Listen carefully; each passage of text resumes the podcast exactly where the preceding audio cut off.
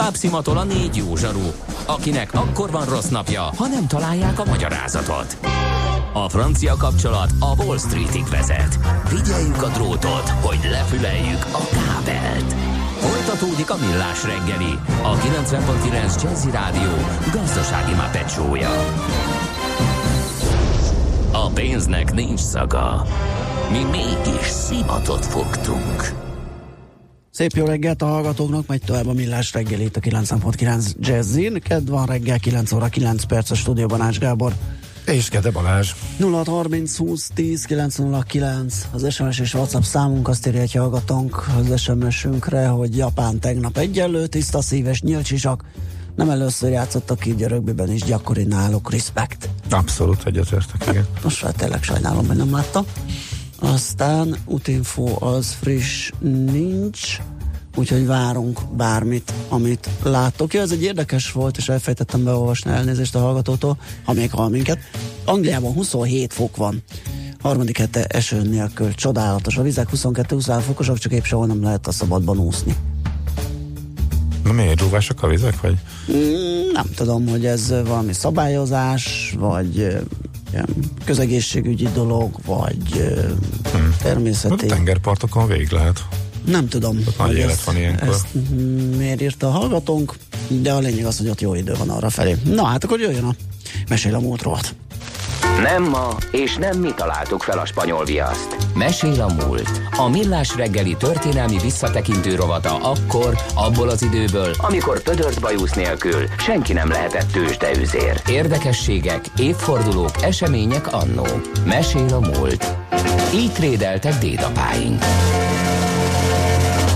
Na hát áll az égnek, ugye tektonikailag nem vagyunk egy zűrös környék, nem úgy, mint a görög szigetvilág, ami az európai és az afrikai nagy földlemezek határán vagy mint Izland. El, vagy mint Izland, ahol meg a sok vulkán, tűzhányó, meg minden egyéb mozgatja a földet, úgyhogy nálunk viszonylag ritkán történik nagy pusztítás, nagy erejű földrengés.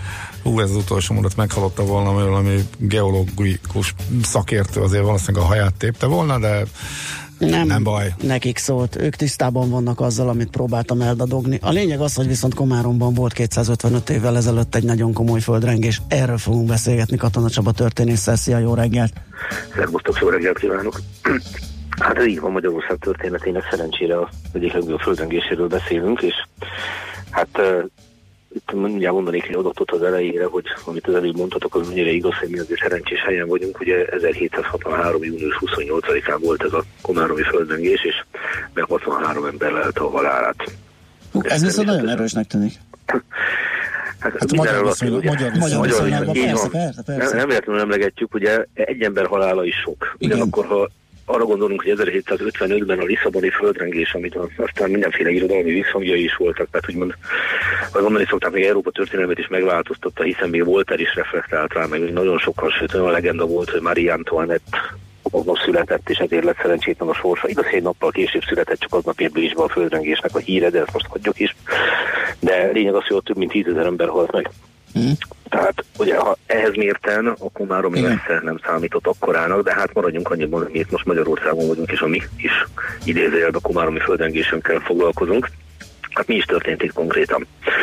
Az történt, hogy uh, tulajdonképpen egy teljes, mondjuk úgy, hogy rengés sorozatnak volt ez a része, tehát úgy képzeljük el a dolgot, ezt a bizonyos június 28-ai földrengést, hogy volt három gyengébb előmegmozdulás már előtte, amit úgy, ahogy észleltek, de voltak, és ez az igazán döbbenetes utórezgések, tehát amennyire fel lehet nézni, hogy utólag 1763. július 28 és július 4, tehát néhány nap, szűk egy hét alatt, mint egy 90-szer mozdult meg a fölött. Mm. Azt, tehát azért látjuk, hogy itt, itt valami nagyon komoly dolog történt, és ezek közül ez volt a legerősebb, ez a hajnali 5-6 óra körül induló földrengés, ami hát Komáromot gyakorlatilag tönkretette. Ugye itt sajnos a 63 halálos áldozat, ez ebben az esetben mindig azt akarja, hogy minimum ennyi. Tehát ez, amiről hivatalosan tudunk, és még ki tudja, de legalább ennyien.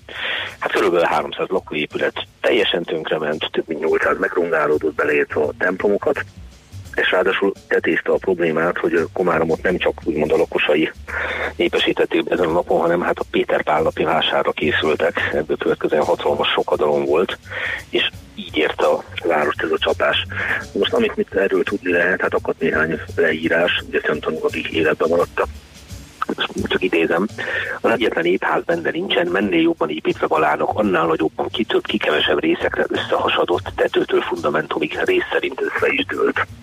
Most érdekes ez az idézet olyan szempontból, hogy hát természetesen a környéket is sújtotta, ugye a földrengés, nem csak Komáromot és a, a vidéki épületek, a lazább szerkezetű vidéki épületek, azok sokkal kevésbé viseltenek, mint ugye a, a szilárd város, tehát a, a fára, a kőre épített városi épületeket. Ugye volt egy ilyen eleme is, de azért, hogy még egy picit úgy fel tudjuk mérni, hogy hát mekkora volt ez a, ez a földrengés, ahhoz még egy adat, hogy megpróbáltak rengetegen ugye a hajóra menekülni, tehát a hajókra menekülni, ugye voltak hajómalmok egyebek azon nem, és akkor megint csak idézem. A Dunahullámai torony magasra emelkedtek, a víz gőzölgött, mintha forrott volna, a föld megrepett, és kénes gőz szállott ki belőle. Tehát képzeljünk fel tényleg, gondoljuk hogy az ott élő emberek számára ez egy ilyen világvége lehet. Teljesen. És az elejéről csak egy dolog. Amennyire utólag föl lehet mérni, de Dresdától Belgrádig érezni lehetett azt a földrengést, hogy ennek Komárom az epicentruma volt. Uh-huh. És akkor most képzeljük bele magunkat ott, hogy, hogy hát ez, ez milyen, milyen lehet. És ugye a vízről is hiába menekültek az emberek, ugye sodorta őket tovább a víz, akkor maga ez a kénes kigőzölgés, amiről beszélünk, kénes homokot lövelt elő, ugye kénkőszagú láng, tehát valószínűleg itt ilyen pokolérzet is bejöhetett ebbe az egészbe, és hát megdongálta a templomokat. Akkor a hajóra menekülő embereket a felcsapó hullámok sodorták el.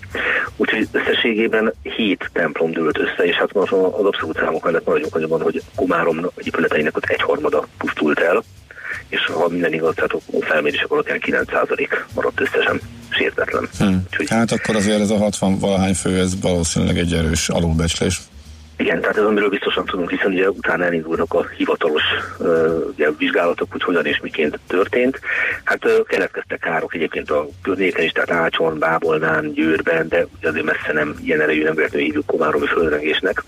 Na de hogy valami másról is beszéljünk azért, hogy... És abban az, hogy utól, utólag lehetett rekonstruálni, hogy a mai modern skálákon, mit tudom én, egy jelenlegi Richter skálán mekkora lehet? Igen, megkísér, megkísérelték 6,2-6,3-as magnitúdójú volt, tehát azért azt az tudjuk, hogy az nagyon magas. Az nagyon durva. Uh-huh. Azt tudjuk, hogy a Richter skála legmagasabb érték az csak elméletben létezik, legalábbis reméljük.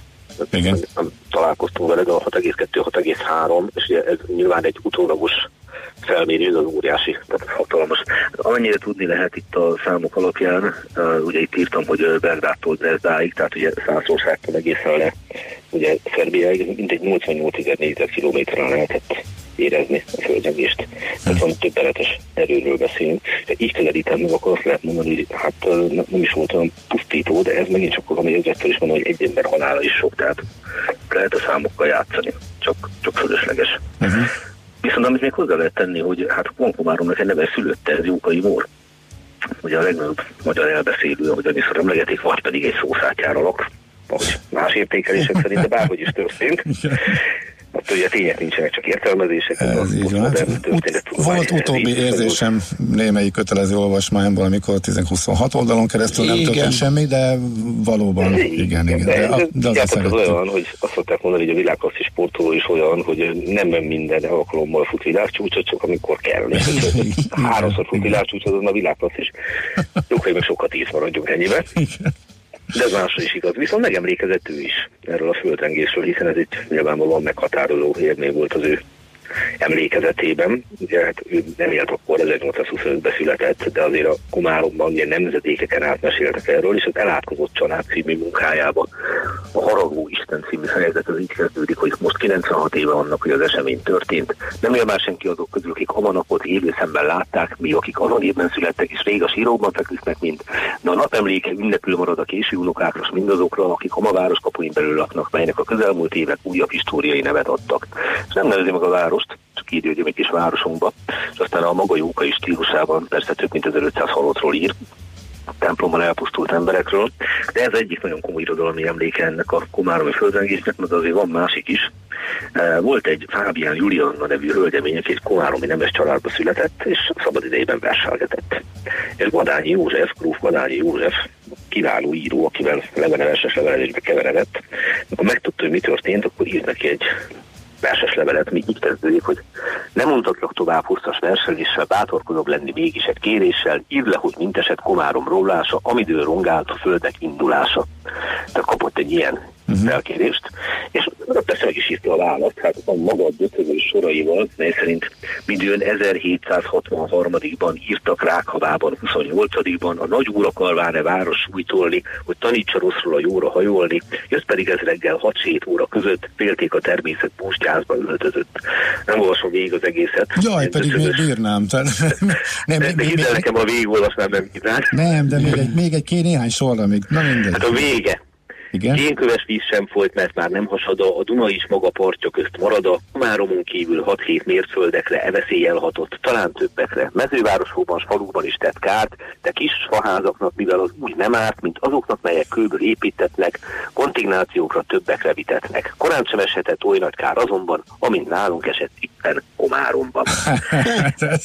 Érdemes megkeresni ezt, és hát hogy még egy irodalmi emléket hozzátegyünk Baróti Szabó Dávid, ez a remek jezsuita irodalmár, Hát ő viszont egy egészen más jellegű verset írt, ő, ő a földrengést a földgyomrában levő alapelemek harcaként írja le, mely szerint Cintia Holdisten megharagudott Komáron várára és bosszút forralt ellene, és segítségül hívta a víz, a tűz és a szél isteneit, tehát Neptunus, Vulkánus, Aioluszt, és akkor innentől kezdve egy ilyen, egy ilyen epikus töntösbe öltözteti az egészet, és hosszan-hosszan-hosszan írja le ő is, hát két Duna közt álló földindulási veszéllyel, több ideig megvédt városnak gyászos elestét éneklem. a fellobban, az epével, haraggal alig bír, szívét legfőképp az emészti, hogy annyi hadával mindig szembeszökött diadalmaskodva komárom. És szépen leírja a végomlást, aminek a vége, csak hogy megint keretbe zárjuk. Így elesett a városnak végvesztivel ülni, Cintia mérge lefog, feldult, elmond földszínén szórva komárom, halmából nehezen kell fel. Hát hosszan lehetne még ezeket sorolni, természetesen voltak más irodalmi művek is, ha mhm. valakit esetleg érdekel, Zsadányi Éva kolléganőmnek a művét ajánlom mindenki figyelmébe, ami a bányászat történeti közleményekben jelent meg összeszedett rengeteg ilyet, sőt, még művészeti alkotásokat is, mert például Karl Friedel az lefestette a földön és sújtotta Komáromot, úgyhogy van emlékezet ennek a gyászos eseménynek ilyen formában is. Aha. Ez egy tök jó zárás, Csaba, de azért nem bírom ki, hogy meg ne kérdezzem, hogy tanult ebből egyébként a város, aki utána nem lett hasonló sem Magyarországon, de hogy valamit változtattak, vagy van olyan következménye, ami esetleg máig érződik Komáromban? Tehát mit, mit reagáltak erre a pusztításra? Hát ugye számítottak arra, hogy ismét megtörténik egy ilyen, ugye elmenekülni nem lehet egy város, nem lehet elvenni. Úgyhogy amikor Mária Terézió, az uralkodó összeíratta a károkat, illetve igyekezett levonni a konzekvenciát az állam, akkor mivel a legnagyobb pusztulás a balpartján következett be, felajánlotta az uralkodó, hogy települjenek hát a jobb partra a kumáromiak, ám de a virágzó fakereskedés miatt ezt nem fogadták el, úgyhogy a helytartó tanács viszont intézkedett, hogy amikor újjáépítik a házakat, akkor a házak fölszintesek legyenek, hiszen, ahogy beszéltünk róla, ugye a magas emeletes kőházak relatíve magas persze, sokkal könnyebben áldozatot esnek a földrengésnek, fából készüljenek, bolthajtások nélkül épüljenek, a mennyezetek gerendából legyenek, és a tűzveszélyek miatt, hiszen a, ugye a földrengés az szinte mindig tűzzel is jár, mert ugye a tűzhelyek lángja ilyenkor úgymond önálló életre kell, na hagyjanak nagyon közöket, tehát hogy kevésbé tudjon átcsapni a tűz egyik mhm. házról a másikra. Úgyhogy azt kell mondjam, hogy Komáromnak a, a építészeti szerkezetét mindenét megváltoztatta ez a földrengés, túl a pusztításon is, tehát mondjuk úgy, hogy tudatosabban kezdtek építkezni.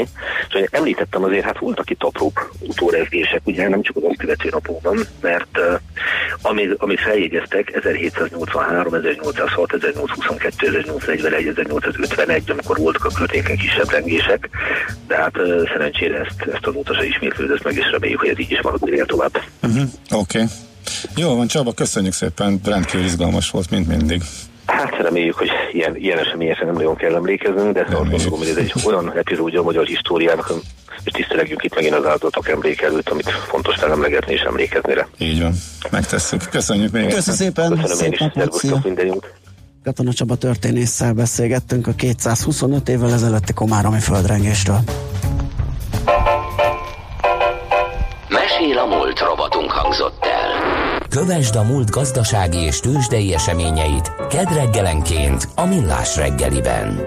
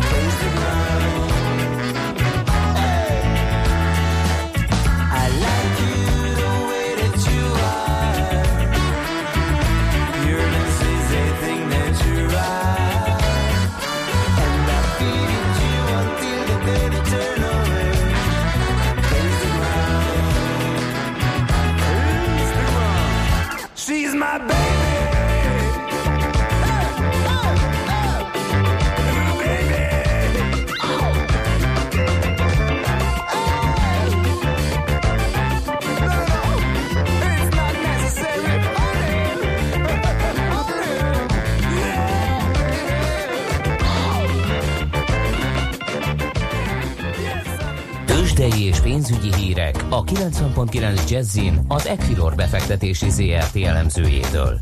Equilor, a befektetések szakértője 1990 óta. És a telefon vonalunk túlsó végén Varga Zoltán elemző. Szia, jó reggelt! Sziasztok, jó reggelt kívánok!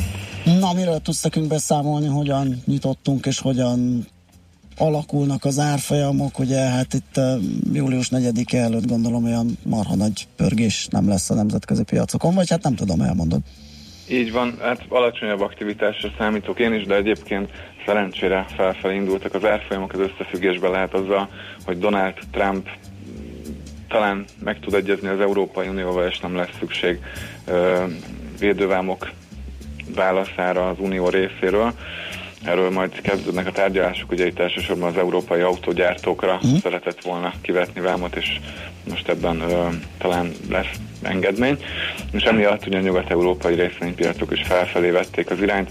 A Bux Index majdnem 1%-os pluszban van, 36.187 pontnál.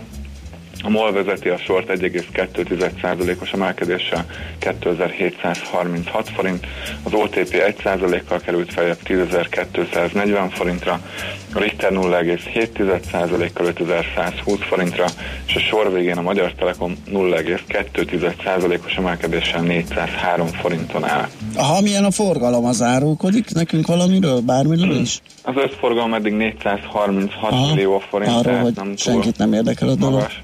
Így van. Az OTP viszi ebből 305 tehát lényegében meg a MOL 67 millió, tehát ez a két papír. Egyébként a harmadik legnagyobb forgalmú részén az Opus, és 0,4%-os csökkenés mutat 19 millió forintos forgalom mellett. Az Apennin viszont emelkedni tud 2,1%-kal 618 forinton áll, 15 milliós a forgalma, és csak ezután jön a Richter a sorban a forgalmi adatok alapján. Ez betyár.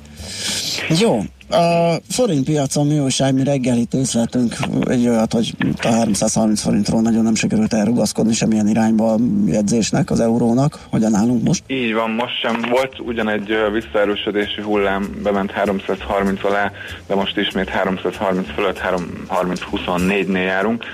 Ugye itt alapvetően azon túl, hogy a az MNB Ultra, az a monetáris politikája az egyik oka, feltörekvő piaci devizák tovább gyengültek. Tegnap ugye ebben erősen része lehetett a zloty gyengülésében az Európai Bizottság által küldött kötelezettségszegési eljárás, ugye az, a bíróságok, illetve a, a bírói korhatár tervezett csökkentése miatt, úgyhogy továbbra is eladó nyomás van, mind a lengyel zlotyin, cseh korona is gyengült tegnap, annak ellenére, hogy ugye kamatemelés volt nem régiben, tehát továbbra is a a globális folyamatok a forint ellenében mutatnak.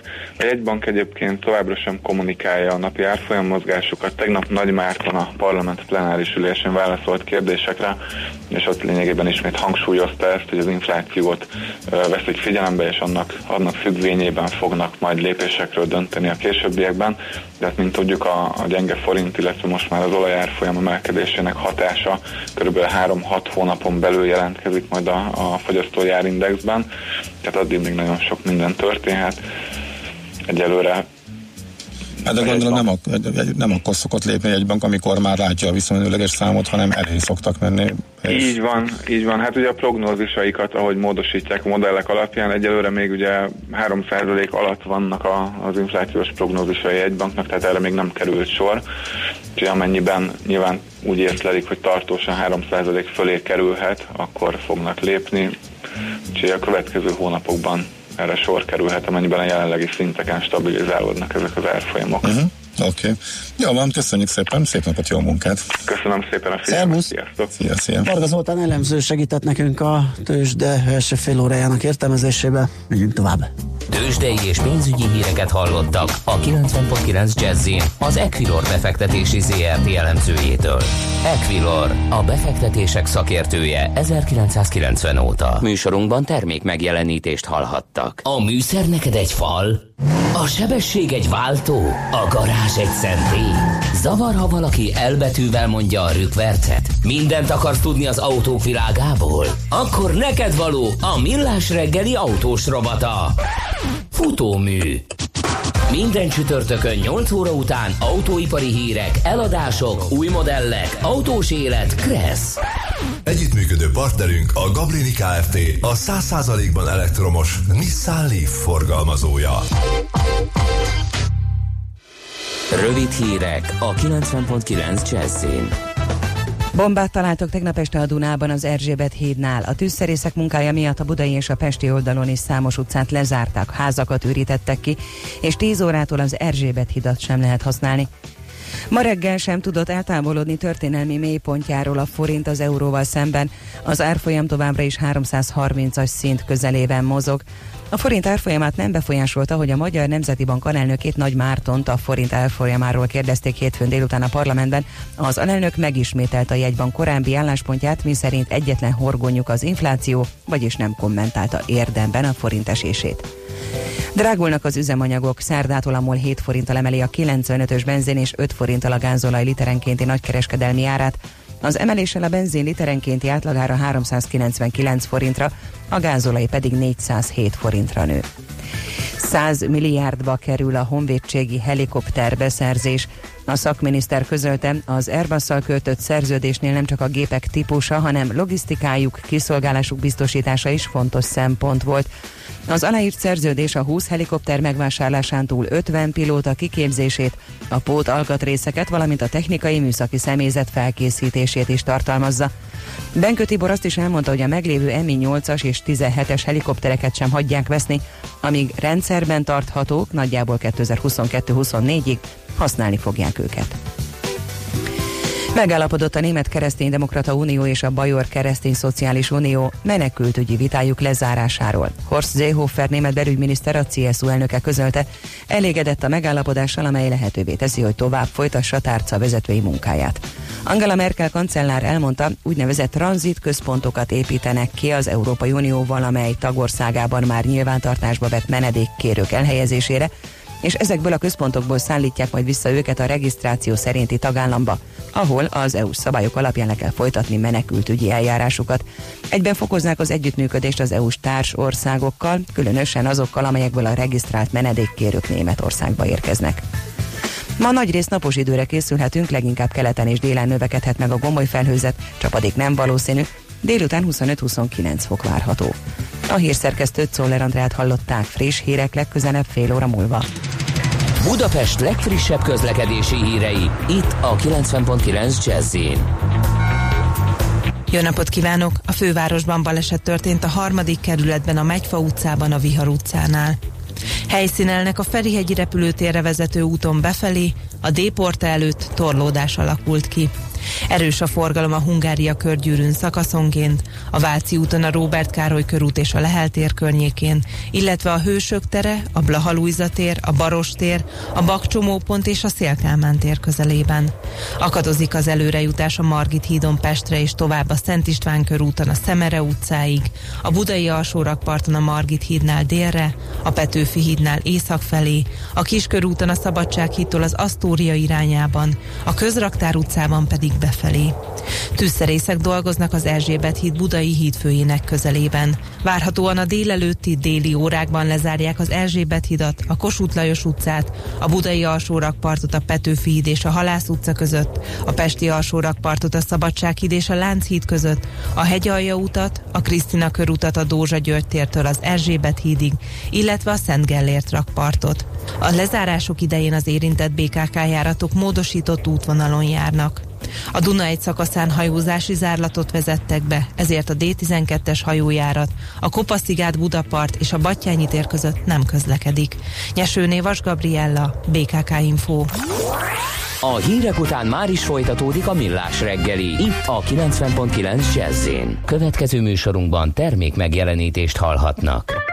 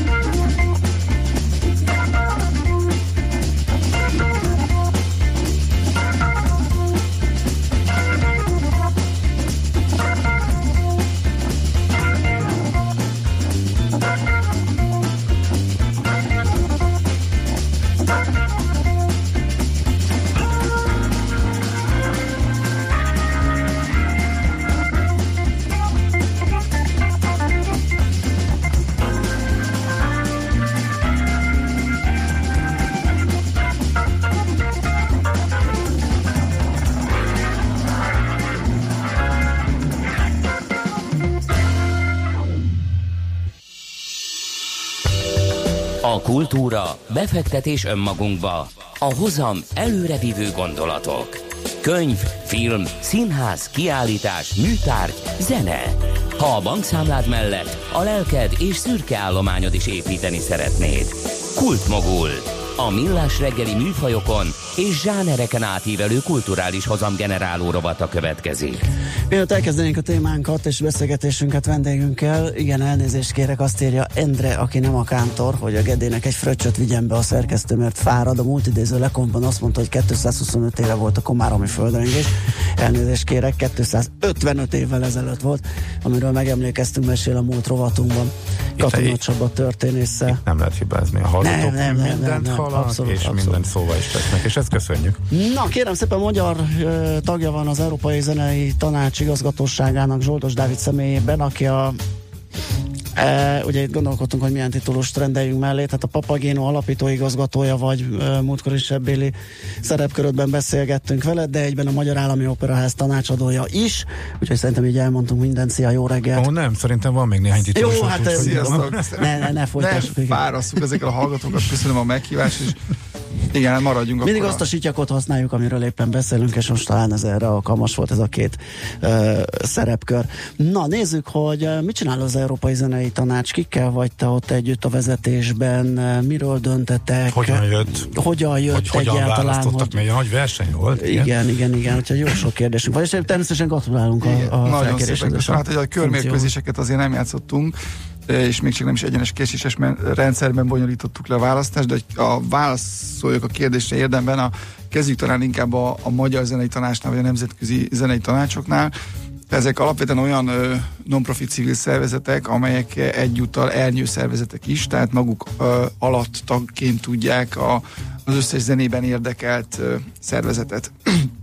Magyarországon például a Zeneszerzők Egyesületét, a Zenetanárok Egyesületét, a Szimfonikus Zenekarok Szövetségét, és nagyon-nagyon sok mindent. Ez egyébként struktúrálisan együtt jár azzal is, hogy mivel mindenben, ami zene kicsit kompetens, ezért tulajdonképpen specifikusan semmiben sem az, és valódi erőforrásai nincsenek. 8-10-15 éve még a, a zenei tanácsnak egy kicsit nagyobb súlya és nagyobb ö, támogatása volt, mert úgy értem, hogy, hogy financiális ö, háttere volt. Tulajdonképpen most egyetlen titkárral dolgozik az elnökség, és, és leginkább ö, a, a szervezeteknek egyfajta ilyen, ilyen zenei lobby szervezetként szeretne működni, illetve egy információs csatornaként szeretne működni. Egyébként most lett a Magyar Zenei Tanácsnak új elnöke, tavasszal választottuk, négy év vég volt Zimányi Zsófia az elnökünk, és most Pálfi Gábor a, a Liszt Ferenc Kamar zenekar igazgatója az új elnök. és, és én körülbelül olyan három-négy éve az ottani elnökségi tagságomból fakadóan talán egy kicsit mobilisabb vagyok, mint a, a többiek egyfajta a külkapcsolatokkal, külkapcsolatokért felelős elnökségi tagként kezdtem el először inkább csak adhok dolgozni, és ebbéli minőségben kezdtem el dolgozni az európai ernyőszervezettel, amely annyiban más, mint a nemzeti ernyőszervezetek, hogy egyfelől tagok a nemzeti tagszervezetek, tehát az egyes nemzetek uh-huh. zenei tanácsai, másfelől pedig azok az európai hálózatok, amelyek önmagukban is nagyon érdekesek és komoly munkát fejtenek ki, például az Európa Kantat, vagy hogyha most ugye rádióban beszélünk róla, a European Broadcasting Union, tehát az Európai Rádiók Szövetsége, de még nagyon sok uh, hasonló hálózatot tag, minden, a zenetanároktól, tényleg a szimfonikus zenekarokig, a fesztivál szervezőktől, a, a, a klub életet szervezőkig uh, nagyon sokféle tag van, tehát ez a kétféle tagtípus létezik, és ezek adják a körülbelül szerintem olyan 60-70 fős uh, tagságát az Európai Zenei Tanácsnak, amelynek egy hétfős elnöksége van, most ugye pont 8, egy, egy kibővített elnökséggel indulunk, és tényleg ahogy a a kollégáimnak, barátomnak is mondtam, hogy kicsit az esélytelenek nyugalmával mentem ki és vállaltam a, a jelölést, mert azért tisztában vagyok egyrészt hazánk geopolitikai és kulturpolitikai súlyával, másfelől a tomboló országimidzsünkkel, illetve hát nyilvánvalóan a, a, az európai szinten a kulturális stratégiába való beleszólás lehetősége egy, egy más dimenziót, vagy más súlyt rejt magában, mint az, hogy azt, mint azt Magyarországon egy, egy zenei tanács mondjuk inkább kevesebb, mint több sikerrel tudta az elmúlt években gyakorolni. Ezzel együtt Na, hát hát nagy öröm hogy és megtiszteltetés hát, hogy történt akkor konkrétan? Ez, az, első körben adta magamnak, tudom én, 10-15 százalékot. De mi múlott? Tehát, vagy prezentálni kellett? Prezentálni vagy, kellett egy, egy teljesen spontán, két-három perces, úgy kicsit ilyen elevator pitch-szerű bemutatkozásra futotta mindegyik előttől, volt, aki nem tudott eljönni, és az küldött egy, egy jobb, jobban vagy rosszabbul megvágott videót maga helyett. Én igazából akkor kezdtem el kicsit gondolkodni, hogy tulajdonképpen össze is jöhet ez az egész, amikor először jött a pont a rádiós szövetségtől, aztán egy, egy finn kolléga, hogy, hogy hát neki az egész nagyon tetszett, meg azért, hogy tulajdonképpen el kell utaznia, de azért ő, ő, ő, ő szavazna, és de hát ez még mindig úgy éreztem, hogy ezért nagyon kell, és igazából akkor kezdtem el komolyan gondolkodni rajta a szavazás előtti percekben, mikor a, az egyik, amúgy egyébként általam évek óta ismert és kedvelt jelölt nevébe jött oda valaki hozzám, hogy tulajdonképpen vissza kellene lépni, mert, mert nekik meg nagyon fontos lenne, hogy hogy bekerüljenek. Mert hogy te lép vissza, mert Igen, hogy... igen, mert ugye másik szervezetnek oh. meg nagyon fontos, és hát azért mondtam, hogy hát ez nagyon kedves, tulajdonképpen pár nap korábban ezt még szívesen meg is fontoltam volna, de így mondjuk 10 perccel előtte azért ez inkább kínos, mint kedves. Mi volt a beszédedben, vagy mi, mivel hívtad fel magadra a figyelmet? Akkor érdekel, mivel sikerült meggyőzni ott a tagságot? Oda mentél az esélytelenek nyugalmával? Mit mondtál? Én hát nem történt? gondolom, hogy különösebb uh, retorikai érdemeim lennének. Uh, le, nem tudom, azt gondolom, hogy, hogy összességében nyilván meggyőző lehetett, hogyha ennek valamiféle hatása de miket, volt. miket javasoltál, hogy mire hívtad fel a figyelmet? Hát, hát elsősorban tehát a, a, ugye annak ellenére, hogy, hogy a, az EU-nak csak bizonyos nagyon korlátozott képviselete van a kulturális területen, hiszen ez ugye azon területek közé tartozik, amely deklaráltan a tagállamoknak a hatásköre.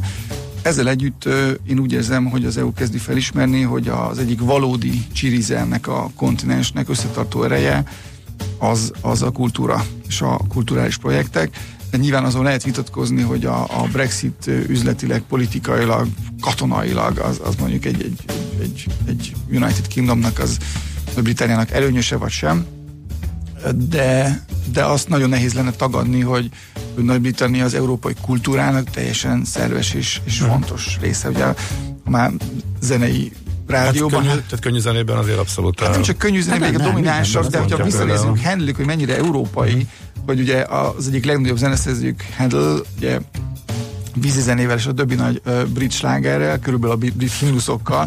hát ugye egy, egy német ember, aki olasz zenét írt Londonban. Igen, Tehát, igen. igen.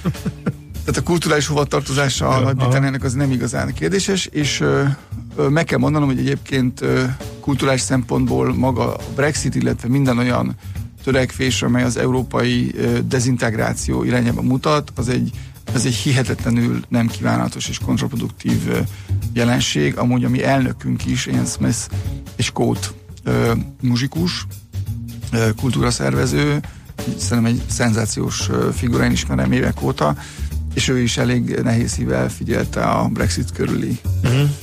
alakulásokat. És akkor erről beszéltél?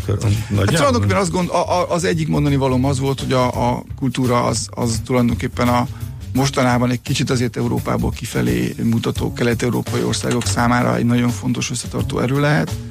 A, a másik ö, ö, pedig ugye a fiatalok, hiszen én egy picit ilyen dupla sapkában ültem ott, hiszen a, a Jeunesse Musical ö, ifjúsági zenei szervezet, nemzetközi ifjúsági zenei szervezet elnökségében is ö, ott vagyok, és ez, a, a fiatalok elérése az, az minden zenei szervezet számára ö, nagyon fontos.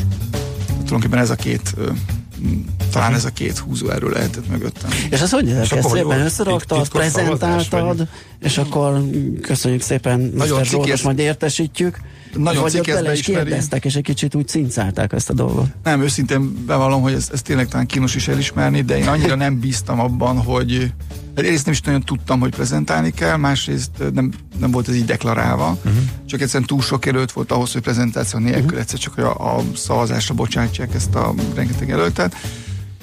Másrészt én tényleg annyira nem gondoltam volna, hogy ez egy reális lehetőség, hogy bevallom őszintén, én, én teljes mértékben improvizáltam. Kimentem, és beszéltem három percet. Uh-huh. Lehet, hogy az nagyon szimpatikus volt, hogy nem beszéltem három percet, ötöt, ahogy a jelöltek jelentős része elkövette, hanem talán esetleg pont a rádiós múltból fakadó, meg volt az az előnyöm, hogy körülbelül a három percet úgy idegileg be tudtam ülni, és mi is régóta csináljuk, és mégse tudjuk belőni. Tehát Á, nem hát, feltétlenül jelenti azt, hogy... menne fejből beszélni egy fapados konferencián, szerintem úgy hurcibálnák le egyben, a, igen, a, biztos. pulpitusról. Kizárt. És akkor hogyan tovább? Tehát ezt így elmondtad, és akkor mi történt? Semmi, de hagyom, tehát nincs egy... Szavaztak az, é- ez az életemet az alapjában nem változtatta meg. Én az Európai Zenei Tanácssal az elmúlt egy évben már valamilyen szinten dolgoztam, mert van egy olyan Aha. projekt, amiben a mi egyesületünk tehát is ez részt ilyen, ilyen fejes a... ugrás a, a nagy ne, ismeretlenben. Nem, Aha. és a, a, a, más dolgozni velük, mint az elnökségében benne lenni és irányítani az adott szervezetet. Hát nem, az irány, most ez nagyon fontos, hogy, hogy ott ezt a, a civil szervezetek működését nagyon komolyan veszik, az elnökség az közvetlenül az, az égvilágon semmit nem irányít, Aha. nem is nagyon tudna funkcionálni, mert ugye nyolcan vagyunk hét országból, Norvégiából van egyébként két jelölt, két különböző szervezet jelöltjeként, hanem van egy operatív testület Bonnban, egy kb. 6-7 fős testület, amely az összes pályázatot, gyakorlatilag tehát ők az egésznek a szíve és tulajdonképpen az agya is, a, az elnökség az, az inkább csak felügyeli a munkát, illetve kijelöli, hogy milyen típusú iniciatívákat, pályázatokat. Tehát ők riportolnak nektek? Hát alapvetően a, felelő, abból... tehát a, a célkitűzések felelőssége a miénk, uh-huh. a végrehajtás felelősség az teljes egészében a Bonni és nyilván ez nem is nagyon mhm. lehetne más, hiszen az Persze. elnökség ö, alatt semmiféle apparátus, meg erőforrás nincsen, uh-huh. mindenki társadalmi munkában végzi a, a feladatát. Mennyi, mennyi időt vesz ez igénybe? Időnként vannak ilyen elnökségi ülések, Igen. amit le kell bonyolítani, lehet, hogy nem is feltétlenül személyesen meg tudjátok oldani ilyen ö, videokonferenciákkal. Van, vagy van évente három olyan elnökségi ülésünk, ami, ami de személyesen kerül sor, a következő ilyen Bonnban lesz októberben, az egyik pedig mindig nyáron, így gyakorlatilag a köz, közüléshez kapcsolódóan ami ebből nagyon érdekes és hasznos, az egyik az, hogy, hogy első kézből hozzá lehet tudni egy csomó olyan információhoz, amely az európai kulturális projekteknél is inkább még csak a tervező asztalon van, mert ugye ott nagyon komolyan veszik azt, hogy, hogy valamiféle társadalmi vitára bocsátják azokat a kezdeményezéseket, amelyek aztán Brüsszelben talán megvalósíthatóak, és itt azért meg kell említeni azt, hogy a következő 7 éves EU-s költségvetésben a kultúra, ha minden jól megy, egy jóval erősebb vezetet kap, ami még mindig csak másfél százalékot jelent, de ez, ez másfélszer annyi, mint korábban volt. És azért ez Magyarországon nézve ezek elképzelhetetlen nagy összegeket jelentenek. Jó, zenéljünk még egyet, az talán belefér, és utána Zsoldos Dáviddal folytatjuk a beszélgetést.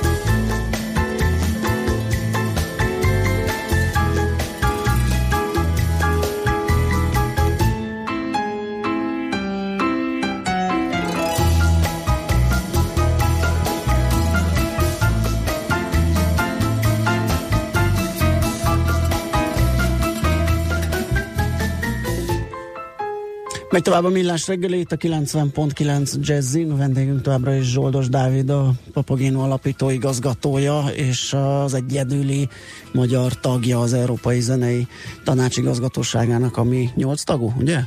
Nyolc korábban hét volt. Aha, Szavazat egyenlőség volt, és a tagság úgy döntött, hogy akkor nem lesz egyenes ütéses újraszavazás, hanem Aha hanem akkor legyen nyolc tagú az elnökség. Mennyi időre szól egy ilyen mandátum, vagy ez ö, hogy néz ki, hogy ö, most így beválasztottak, ez korlátlan, nem, vagy valamikor? Nem, nem, nem, az, újra választhatóak a tagok ö, amúgy, de itt az, az is ilyen furcsa volt ez a mostani szavazás, mert egyrészt egyszerre járt le mindenkinek a, a mandátuma, ami hát soha nem szerencsés, hogy nincs kontinuitás az uh-huh. elnökségben, de tehát ha adott esetben nem lehetett volna a kontinuitás, ha nem szavazzák be a régi tagokat. Uh-huh. Másrészt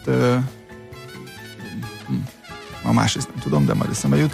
Tehát gyakorlatilag a, a, a tagsággal viszont nagyon nehéz koordinálni úgy, hogy, hogy, hogy csak, a, Brüssz, a, csak a, a Bonni központból tudnak így kimenni az információk. Én azt gondolom, hogy most egy, egy nagyon izgalmas időszak következik, egyfelől az új európai költségvetés miatt, ami be azért az Európai Zenei Tanács valamilyen szinten bele tud szólni. Másfelől, hogy egyre inkább úgy néznek a kultúrára, és ez egy, ez egy borzasztó hasznos dolog, hogy ugye nem önmagáért, ugye, hogy az EU ugye nem, ugye kulturálisan, ugye, hogy az elején mondtam a beszélgetésnek a, a kultúra tagállami hatáskör, igen ám, de a kultúra és ugye általában a, a, a music industry, tehát a, a zenei üzlet, környezet, az, az, az európai gazdaságra és, és szociálisan nagyon-nagyon erős hatással van. Amikor azt mondom, hogy a zene és a digitális platformok erősítése, az, hogy az európai tartalmaknak milyen lehetősége van, hogyan tudjuk támogatni az európai tartalmakat a nagy digitális disztribúciókon keresztül, a zenének a, a szociális hatásai és és hozzáadott értékei az, hogy a zenei képzés, ha meg tud jelenni már alapfokon, az milyen ö, olyan, ö, olyan soft skill-eket ad a fiataloknak, amelyek aztán nagyon megkönnyítik a teljesen átalakult ö, oktatási szisztémában való helytállását, és ami nekem is az egyik ilyen kicsit kedvenc témám, hogy azért belátható időn belül, néhány évtizeden belül a, a mesterséges intelligencia és a robotizáció az, az, az vagy elkerülhetetlen kivált egy nagyon sok, nagyon sok szakmát, és nagyon komoly munkanélküliségek lesznek, vagy pedig maximum állami szabályozókkal fogjuk betiltani az önvezető autókat, meg teherautókat, mint ahogy a Uber tettük, ami viszont nem feltétlenül egy előre mutató dolog.